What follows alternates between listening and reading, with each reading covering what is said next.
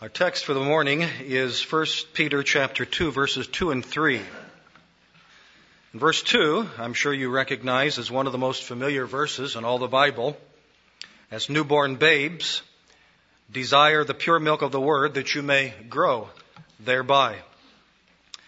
A text often quoted to urge Christians to faithfully take in the word of God and often cited with particular reference to new Christians, to those who are spiritual babes in Christ. A wonderful text. Like so many texts in God's Word, there is a little bit more than meets the eye. And we are going to see in this verse today, these two verses, that the believer must take responsibility for his own spiritual growth and development and furthermore, we shall see that as we give ourselves to the Word of God, we shall meet with Christ in His Word. And that ought to be vitally important. It will be very important to every true child of God. Let me approach our text today in the following four areas. First, a brief overview. Number two, an analogy. Third, a command. And number four, a reason for the command. An overview. May I remind you that verses 1 through 3 are all one sentence in the Greek language. So when we took just verse 1 last Lord's Day, we were just taking a portion of this sentence. In these three verses, we see number one, something to put off. The sins listed in verse 1. Number two, something to desire, namely the pure milk of God's Word. And then thirdly, some reasons for doing so, which take up the last part of verse 2 and all of verse 3. I remind you that in order to benefit from the Word of God, we must first deal with sin. And that's why Peter puts it in this order. There are some things that we must put off. We must get some things out of our lives if we are going to be able to benefit from the intake of God's Word. And if we will not deal with sin, then we will not receive great benefit from God's Word. And I'm sure that many of God's children have a great deal of the Word of God and the subsequent blessings of God blocked in their lives because of sins which they know are there but are unwilling to deal with radically. The main verse of this three verse sentence is in verse 2. It is the word desire. It is an imperative. It is a command. Everything else centers around this as newborn babes desire. That's a command. That's an instruction. That's something that we are to do. Desire the pure milk of the word that you may grow thereby. Furthermore, we see that in this structure, Peter uses simile. He uses comparison, which is constructed by use of the word like or as. Here in the English, it is as. And it is to remind us that Peter is setting up an analogy, an illustration, a comparison, and we need to understand what that analogy is if we are going to properly understand what the Holy Spirit through the Apostle Peter is saying to us in this text. You might have expected that after Peter gave us some things to put off in verse 1, that he would follow it up with some things to put on in verse 2. Paul does that on many occasions, doesn't he? Put off, put on. Put off, put on. Put these things off, put these things on. We looked at some of those texts last Sunday. But interestingly, what Peter does is gives us some things to put off, and then he says, take in the Word of God. Again, because you can't really benefit from the Word of God until you put sin out of your life, but also because what we put on is the Word of God, and God's Word is the manual, the instruction for all the things that we are to put on. But we can't put them on till we put something off. So put off these sins and others as well, besides the ones that are named in verse 1, and then drink in the Word of God. That will tell you what to put on. That will enable you to put on the things that need to be put on once your sins have been dealt with.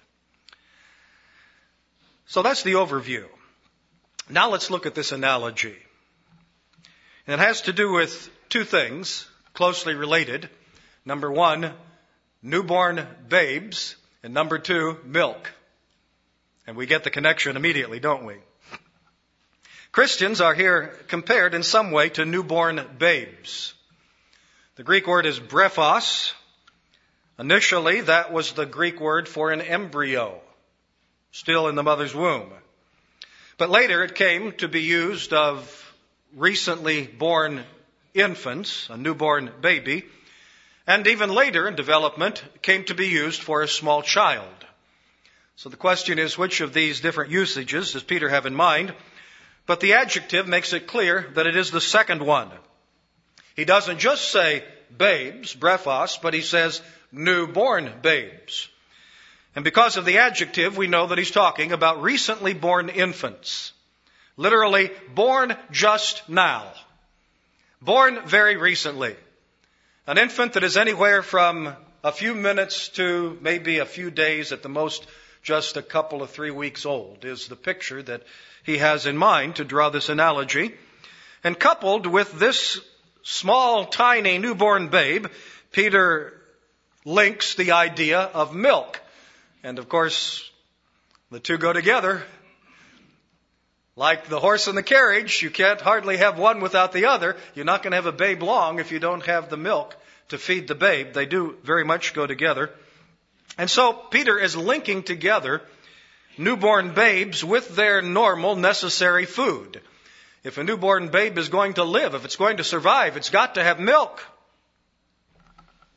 Milk. The food that God has given for newborn babes. The perfect food to nourish and to sustain a newborn baby. Milk, that which newborn babies desire instinctively. They don't have to be taught to do that. They go looking for it right away, don't they? And he's linking that with Christians. Babies desire physical milk. Christians should desire spiritual milk. And so the meaning of the analogy becomes clear. But we have to understand that Peter is not calling his reader new, his readers newborn babes. He's not calling them new converts. That's the way our mind runs very quickly, and that's because of others, New Testament writers, who use the same terminology in a little bit different fashion. Close enough that it sounds like the same thing, but it's not exactly. Uh, Paul says in 1 Corinthians chapter 3, And I, brethren, could not speak to you as to spiritual, but as to carnal, as to babes in Christ. He's equating carnality, immaturity with babiness. He says, I fed you with milk and not with solid food, for until you, uh, for until now you are not able to receive it, and even now you are still not able. So there's two, the same two figures, the baby and the milk, but they aren't used in exactly the same way. And if we don't understand that, we will not fully understand what Peter is telling us. Paul is likening immature Christians to babes, and he's likening milk to the simplest things from the Word of God, and he's basically saying you need to grow up and get out of your milk and start eating meat, the meat of the Word. That was Paul's use of this same analogy. The writer of Hebrews does something similar. He said in chapter 5 verse 12, For though by this time you ought to be teachers, you need someone to teach you again the first principles of the oracles of God. And you have come to need milk and not solid food. For everyone who partakes only of milk is unskilled in the word of righteousness, for he is a babe. But solid food belongs to those who are of full age that is, those who by reason of use have their senses exercised to discern both good and evil. Same idea as in 1 Corinthians 3 with Paul. Babes are immature Christians. Milk is the simple elements of God's Word, but you need to grow up and start eating meat. But that's not what Peter is saying, and that's why I take the time to make this contrast so that you will not confuse Peter's use of this analogy because he's not using it that way. He's not chiding them for being milk Christians versus meat eating Christians. But here's what he's saying. In the same way, an infant intensely desires milk, so should all believers be desperate to receive spiritual nourishment. He's saying all Christians are to be like babies in this respect. As a baby, is crazy to get that milk. So a believer ought to be intent on getting spiritual food. That's the analogy. Babes go after milk as if their life depends upon it, because it does. We've all seen that, haven't we? Little babies. They wake up from their nap and they are in gear and they are desperate. They are desperate. Mommy can't get there fast enough until finally they get something in their mouth and begin to draw down that nourishment. And then they satisfy themselves and go back to sleep and repeat the same thing all over again. When they get up, one thing on their mind, one thing only. Gotta have it, gotta have it, gotta have it, gotta have it. Get here quick, right now, quick, quick, quick. That's the idea. Christians are to desire the spiritual milk from God with just that same intensity of desire.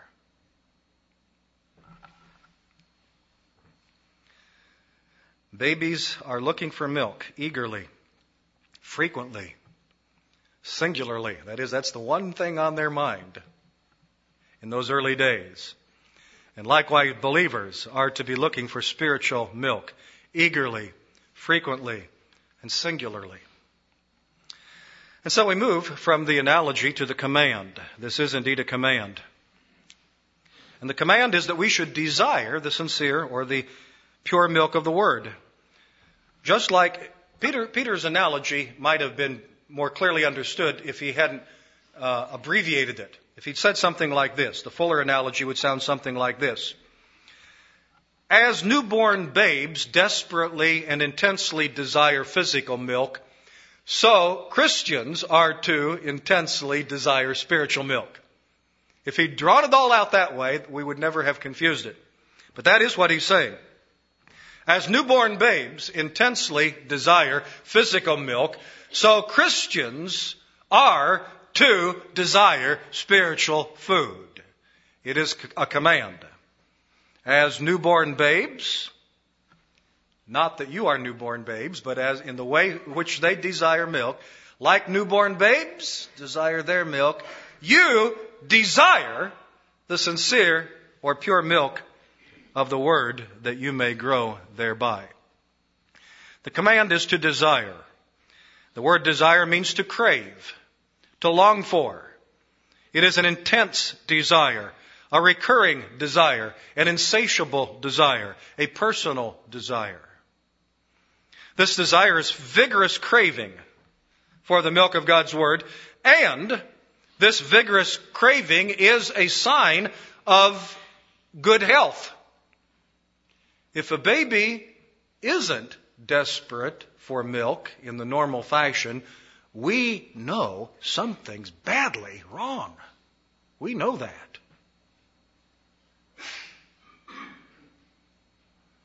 If a Christian isn't intensely craving spiritual food, we know that something's not right.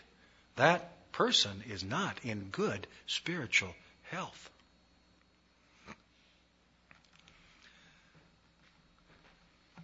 And yet it is a little puzzling, isn't it, that Peter doesn't command us directly to take in the Word of God, though that really is what the final result will be, but he commands us to desire that. And think about that. How do you command a desire? You can command an action, but how do you command a desire? If you don't desire it as you should, can you desire it by being commanded to, instructed to, told to? Why does Peter command us to desire God's Word? Well, actually, this is not unique to Peter. We find things like this sprinkled all throughout the Word of God, and there are reasons for it. And it's because a command like this, number one, shows us a need, and number two, it shows us a direction for the meeting of that need. First of all, to command us to desire God's Word shows us a need. And it causes us to look to Christ for the fulfillment of that need. All Christians have some desire for God's Word. You, you do. If you are alive spiritually, then you have a, a desire for an intake of spiritual food because man cannot live by bread alone, but by every word that proceedeth out of the mouth of God. If you are spiritually alive in Christ, that spiritual life will have to be nourished. But if you don't desire God's word as intently as Peter suggests here that we should, then what do you do? Well, you look to Christ for help. You acknowledge that you've got a need, first of all. See, the, the command to do something that you are finding difficult to obey shows you that you have a need, and that casts you back upon Christ for the meeting of that need. But it also shows you a direction. In other words, it shows you exactly where the fulfillment of that need can be met. You don't have a desire for God's Word as much as you should. All right, get into God's Word anyway because the tasting of God's Word itself will augment the desire. How many times have you known someone, perhaps yourself at times, have said, I'm just not hungry, I don't want any food, and somebody coaxed you into taking a bite of something delicious, and then you ate the whole thing? Thought you didn't want anything. Ah, but when I tasted it, then I did. You don't have desire for God's Word the way you should? Taste it. Put it in your mouth. Chew it. And you will find that the word itself will create its own desire. It's similar, I suppose, to the command to love. The first commandment, love the Lord your God with all your heart, with all your soul, with all your mind, with all your strength. Can anyone do that? That's a, that's a command to do something that really none of us can do completely. But the fact that we may try and fail it sh- itself shows us our need, doesn't it? Something's wrong. Oh Lord, what's wrong with me? Help me. Help me. Martin Luther, who struggled with that command, as I've told you several times, and came to the conclusion he couldn't keep it. And he said, Love God, I hate God, being more honest than most people will ever be. In fact, understanding his own heart better than most people understand their own hearts. But when he was born again by the Spirit of God, everything changed. And now he loved the Lord, his God but still not in, in this world with all of his heart, with all of his soul, with all of his mind, with all of his strength. But now he had a desire to. Now he wanted to. And guess what? I think now he is. He's in heaven. He's been removed from sin. He's with the Lord. He's able to have that desire fulfilled completely to love the Lord his God with all of his heart and soul and mind and strength. But if you know that you have a need to love God this way and you don't love him that way, you're honest enough to say that you don't love him as much as that command requires, then what do you do? Well, you go to him and ask him for it. And by drawing close to him, both your desire and your ability are going to be ministered to. Or the command to love your neighbor as yourself. Another impossible command, I suppose. Very difficult to love anybody as much as we love ourselves. We don't have to be taught to love ourselves. We have to be taught to love others as much as we love ourselves. Loving ourselves comes easy. Loving others comes hard. So what do we do? Well, we obey what we know we should do. Loving acts toward others. Like when Jesus said, love your enemies. Love my enemies? How can I do that? You can't command me to love somebody that emotionally I just can't love. Ah, but you can give them food if they're hungry. You can give them cold water if they're thirsty. You can pick them up off the side of the road if they've been beset by thieves and carry them on your, your beast down to the inn and take care of their needs. You can do deeds of loving kindness to them and you will find that as you do that, emotionally, you will be more sympathetic toward them than you were before. But there are certain aspects of the command that you can obey that in obeying them will help you to fulfill the desire. It's that way throughout all the Word of God. And so when it comes to desiring God's Word, number one, you're not going to desire it if you're not truly born again. But you can recognize your lack of desire as a signal of your need. I must not be saved. I must not be a new creature in Christ. I really don't have any spiritual appetite for the Word of God. Something is badly wrong here. I must need to be saved regardless of what I've thought and regardless of what I have professed. And so the command will drive you to Christ for the fulfilling of the need. And then, as a Christian, if you will go to the Word of God obediently, even when Your heart is not just drawn to it like a strong magnet, but you will obey the Lord. You will find that your desire will grow. So, as newborn babes, desire, imperative, command, desire the pure milk of God's Word. Now let's notice the object of this command, what it is that Christians are to desire. It is the milk of the Word. As it is translated in the King James, the New King James, the New American Standard Bible. But in the Greek, it is actually the word milk with two adjectives. The word word is not there.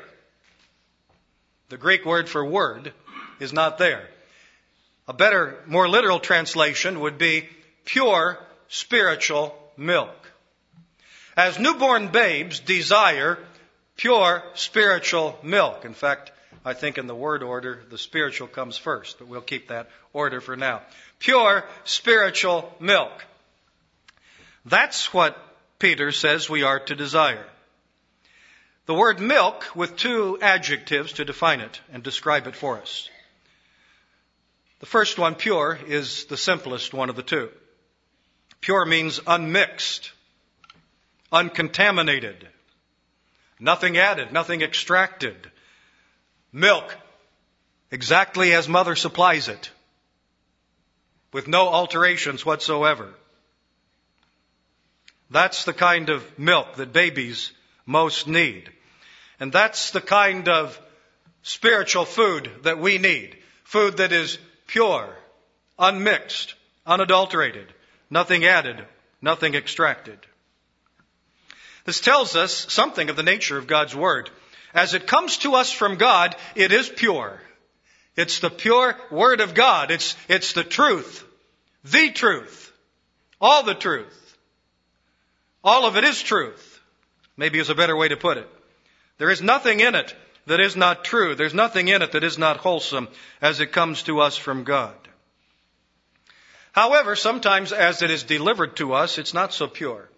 Because many times it passes through the hands of others. It passes through the hands of teachers. It passes through the hands of authors. I could not tell you that if you go to any Christian bookstore today and pick up any book that has anything to say about the Bible, that you will, that you will be guaranteed of getting the pure milk of God's Word. As a matter of fact, I probably need to caution you that if you do it that way, probably nine times out of ten, you're going to get something that is not the pure milk of God's Word. It has been changed. It has been altered. Something, something extraneous has been added, or something important has been extracted.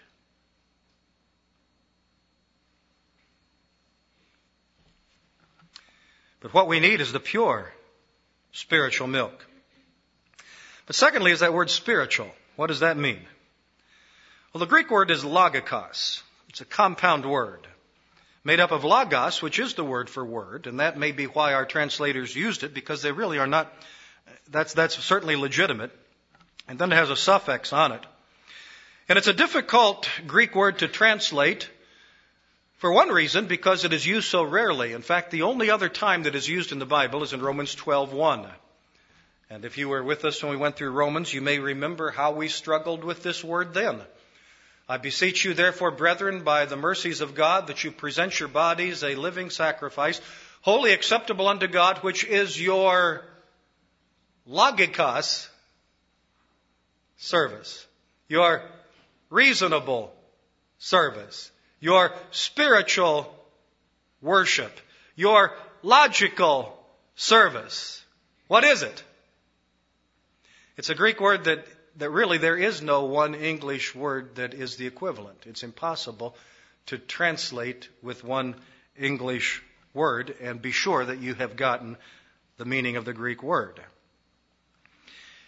It could simply mean figurative milk as opposed to literal or physical milk. And that might be the simplest explanation.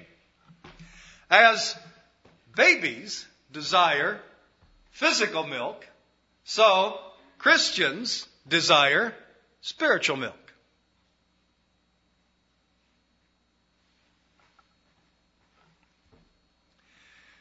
Whatever it is, I'm convinced that it does refer to the Word of God, and there are a lot of reasons for that. One is the word itself, logikos. And many commentators believe that this does mean milk that has some connection to the Word of God. Even though the simple word word isn't used, the adjective to describe it that is used is based upon a noun that derives itself from the same root word, logos. And so it's very legitimate to translate it word. Furthermore, it's obvious that milk is suitable to the needs of the soul, that, that God's Word is suitable to the needs of the soul as milk is suitable to the needs of the baby. The parallels are so obvious that it's hard to think of anything else. Also, the context points in that direction. Remember back into chapter 1? Peter said in verse 23, having been born again, not of corruptible seed, but incorruptible through the word of God, which lives, excuse me, and abides forever. And there, Peter told us that it is the Word of God that regenerates us, that the Holy Spirit uses to regenerate us. But it is the Word of God that creates life. God's Word is living. God's Word creates life. And now he seems to be following it up by saying that same living word that created your spiritual life is also the living word that sustains your spiritual life. It's the same, same word, the same object, the same power, the same means that God uses both to create His children as well as to sustain His children. The Word of God. So we use the Word of God in evangelism, and we use the Word of God to edify and build up God's children. It's the God's Word through and through. And of course, there are other texts that point in the same direction, such as Matthew 4 4 that I quoted earlier, when Jesus said, Man shall not live by bread alone, but by every word that proceeds out of the mouth of God. Same idea, only there Jesus likens the Word of God to the bread that sustains an adult. Peter likens the Word of God to the milk that sustains an infant. But same basic concept. And so our conclusion is that Peter is talking about a longing for God's Word. Just like a baby is crazy to get a hold of milk, so Christians should be crazy to get a hold of God's Word.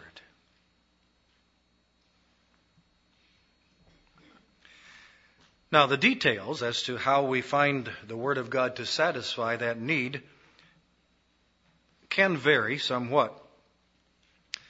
Americans instinctively, I think, first think of personal Bible reading. Highly recommended. And I, I think that's something that all of us should do. But just keep in mind that in Peter's day, hardly anybody had a copy of the Bible. They were too expensive. So most Christians couldn't read God's Word on a daily basis for their personal devotions. You had to be a very wealthy person to afford even a portion of the Bible in those days when it was all written out by hand. So Peter could not have had that immediately in mind when he said this. We might also think of family worship. And again, a very important thing that I commend. I, I don't see how a, a Christian family could, could hope to rear their children in the nurture and admonition of the Lord if they are neglecting reading God's Word and praying with their children in the home on a regular basis. I don't see how they could do that. But again, for many centuries, if people did not have copies of God's Word, they weren't able to read God's Word together. Whatever they did when they gathered together in family worship, and I trust they did, they would have had to quote Scripture which they had memorized. They would have to sing the hymns which they had learned at church, which should be filled with Scripture.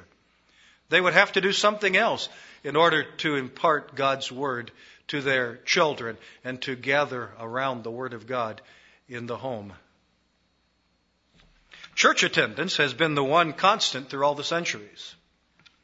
Both in Peter's day as well as in all the centuries up till the invention of the modern printing press and the eventual wide distribution of God's Word, church, the gathering of God's people, has been the one constant place where God's people have been able to come together to hear the Word of God. And no wonder, therefore, that the writer of Hebrews says, Forsake not the assembling of yourselves together. Why? Because if you forsake the, the assembling of yourselves together, you are going to be neglecting that spiritual food which is necessary to sustain your soul. That's one reason. Now, actually, the writer of Hebrews goes on to say that there also are responsibilities to one another.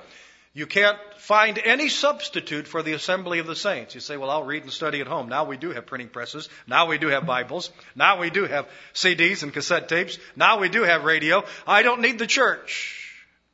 Yes, you do. You may not be quite as dependent upon it for an intake of God's Word as most of God's people have down through the centuries, but you still need the church to fulfill what the Bible tells us is our responsibility to one another. You have to. You can't neglect the assembly of the saints and come anywhere close to fulfilling your responsibility as a child of God. But church attendance, faithfully intaking the Word of God. And if you have little desire for God's Word, then something is desperately wrong. Something is out of place. Either you are no child of God or you are one sick Christian really sick.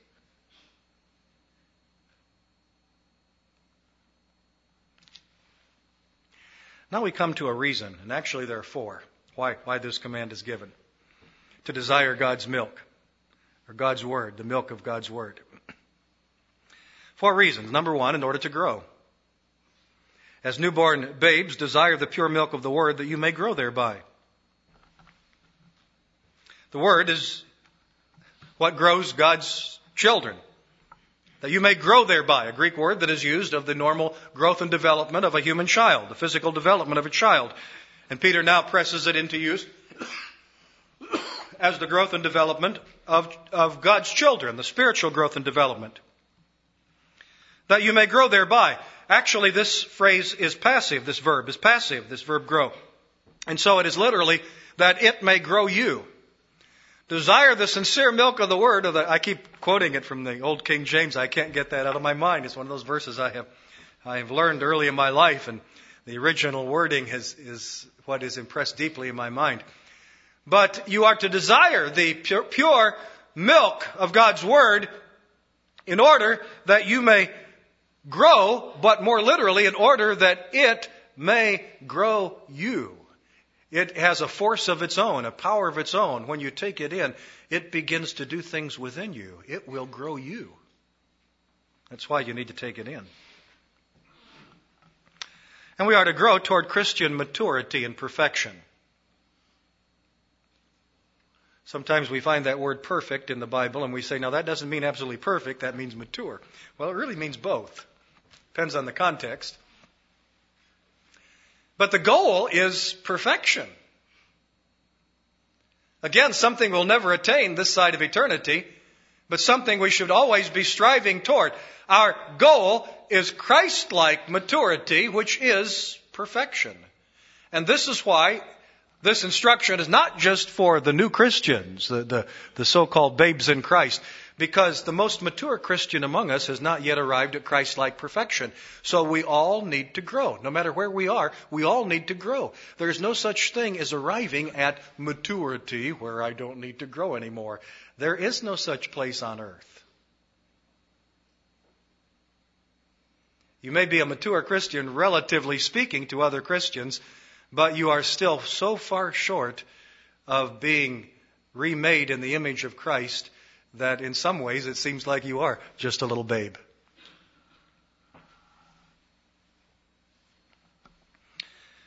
And so I would suggest another analogy here, besides the one that Peter has used, as newborn babes desire their milk intensely, so Christians are to desire the Word of God intensely. But here's another analogy. As mothers carefully examine their babies for signs of proper development, so we should be examining ourselves for signs of proper spiritual development. Are we developing? Are we growing the way we should? Many seem to have no concern about that. And that too would be a sign of poor health, wouldn't it? But if we're going to be able to examine ourselves for signs of spiritual development, we're going to have to know what we're looking for. And there's only one way to know that an intake of God's Word. You're going to have to take God's Word in and, and, and absorb it at a pretty good level so you'll even know what to look for. Because a lot of Christians don't, they're, they're so immature, but they don't know it because they don't even know what it was, what they're supposed to be like. They're pretty much like their Christian friends, and all of their Christian friends are at a pretty low level, and nobody knows what a real, real mature, growing, strong, spiritually minded Christian is supposed to look like. So they're all just flopping around in the sandbox together, and I'm afraid they're going to be there for a long time to come. But we want to get beyond that, don't we? Get out of the wading pool. Get out of the sandbox. Get off the swing set. And get onto an ability to take responsibility. An ability to serve the Lord in effective ways. and An ability to make a difference for Christ's kingdom. And so one reason for taking in God's Word is in order to grow. The second reason for taking in God's Word is to demonstrate gratitude. And this moves us to verse 3. If indeed you have tasted that the Lord is gracious, as newborn babes desire the pure milk of the Word that you may grow thereby, if indeed you have tasted that the Lord is gracious. And Peter is now quoting from Psalm 34 8, which says, Taste and see that the Lord is good. He changes it just slightly for his own purposes, but he's referring to that text. If you have tasted the kindness of the Lord, the goodness of the Lord, the graciousness of the Lord, the grace of God, if you have tasted the grace of God, have you? If you have tasted the grace of God, then you will desire the sincere milk of God's Word. because you have known and tasted and experienced the kindness of God, you will want to draw closer to Him to experience more of His kindness, is what this is saying. And you will be so grateful for the benefits that you have received. You will be so grateful for the blessings, the goodness that He has bestowed. And how did that come to you? Through His Word. Through His Word. What was it that saved you? What was it that regenerated you? What was it that God used to bring you into living vital union with Jesus Christ? It was the Word of God made living and real and powerful in your souls. Well, if having tasted the Lord through His Word, then don't you think, out of gratitude, you ought to give yourself to that Word more if He tells you to do that? Of course. And furthermore, a third reason is in order to pursue greater spiritual delight. Taste and see. John Piper has a lot of emphasis upon this, and it's a wonderful emphasis. That there is delight in God, and we need to find that. If we, if we haven't found that yet, we're, we're not where we need to be. There is soul's delight in God beyond the delight that can be found anything within this world. Taste and see. Savor the enjoyment. Isn't it a joy to eat good food just to taste that exceptionally good whatever. I've had a, several exceptionally good whatevers in the last few hours because it's birthday celebration. Isn't it a delight just to take something special, maybe something you deny yourself most of the time in order not to put on too much weight, but now's the time to to uh, celebrate a bit and indulge. Isn't it wonderful to just take that whatever, because everybody has a different idea of what it is you consider most delightful, and take that and just put it in your mouth and chew on it and savor it and taste it? Well, you can taste and see the Lord in that same way.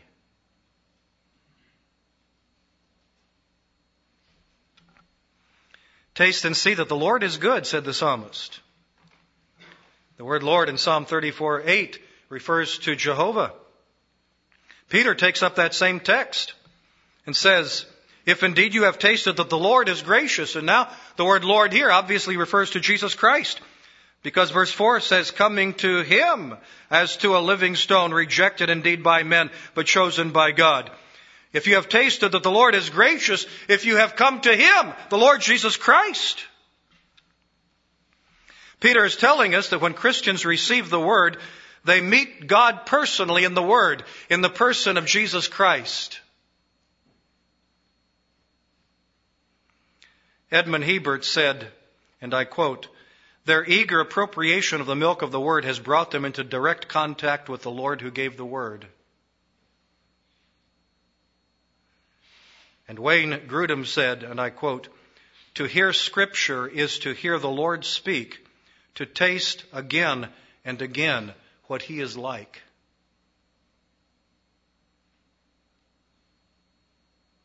So why do we desire the milk of God's Word? In order to pursue greater spiritual delight, having already sampled spiritual delight, having already tasted and seen that the Lord is gracious. We now have an appetite to taste more. And how are we going to do that? In His Word. In His Word. And that brings me to number four, which I've already touched upon. The fourth reason is in order to fellowship with your Lord. To fellowship with your Lord in His Word.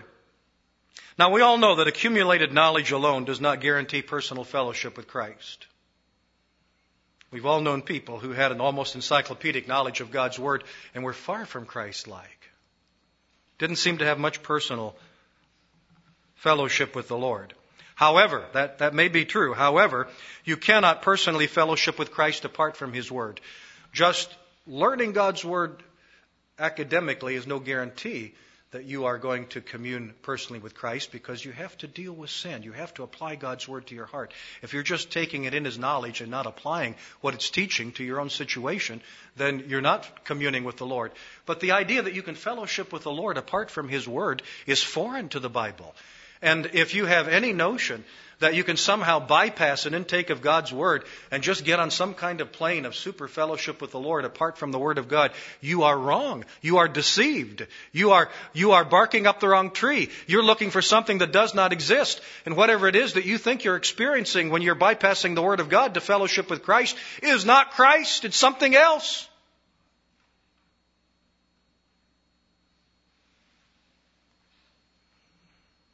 There's no substitute for God's Word, the Bible, to have close personal fellowship with the Lord. And so that brings me quickly to two lessons. And my first lesson is directed to preachers and churches, and the second lesson is directed to individual believers. To churches and preachers, this text tells us something about style of ministry and how it ought to be. It teaches us to focus on the faithful, careful teaching of God's Word as priority number one. And I don't need to tell you that I believe that expository preaching is usually the best kind of preaching for many reasons. It's not the only kind, and there may be times that it's wise to depart from it. But that should be the main focus. Expository preaching is simply taking a text and explaining what it says and explaining what it means and explaining how it applies. And just doing that over and over and over again. You can't do, do any better to intake God's Word than that. To preachers and churches, I say, don't lose confidence in the Word of God. You say, we're doing this, this uh, old fashioned, word centered thing, and the church down the road is doing something different and they're growing like crazy. We've got our dozens, our scores, they've got their hundreds and thousands. They must be doing something right. Not necessarily. I don't have time to analyze all that right now, but not necessarily. They may be catering to something else, as we'll see in a moment. But we take our instructions from the Bible, not from Bill Hybels, not from, what's the guy out in California? Rick Warren. We take our instructions from the Bible. The Bible. Focus on God's Word. Don't lose confidence in God's Word. It's a living force. Don't abandon God's Word. Don't dumb down God's Word. Don't be deceived by the seeker friendly philosophy the felt needs philosophies. I wish I had more time to explain those right now. But I assure you that those are subtle attempts to put less emphasis upon the Word of God and to bring something else alongside the Word of God as being necessary in order to effectively reach people with truth. God's Word is what God has given. God's Word is what converts sinners. God's Word is what builds up the saints. So God's Word is what we focus on. My second lesson is to Christians. And just to remind you that you need to find a serious Bible teaching ministry. You, that's where you get your necessary food. Without it, you will not develop properly. Do not be deceived by attractive alternatives, of which there are many in our day, no matter how pleasing they may be, because the pleasingness of them may, in fact, if it's not on the word, it undoubtedly is, pleasing the flesh, pleasing the old man. It may be doing it in a wholesome, pleasant manner. It may be doing it in a religious, church manner. It may be doing it along, in concert with hundreds of other professing Christians and all of them delighting in it together. But dear friends, if it's not concentrating on the Word of God, it's going to be starving the new man. Starving the new man.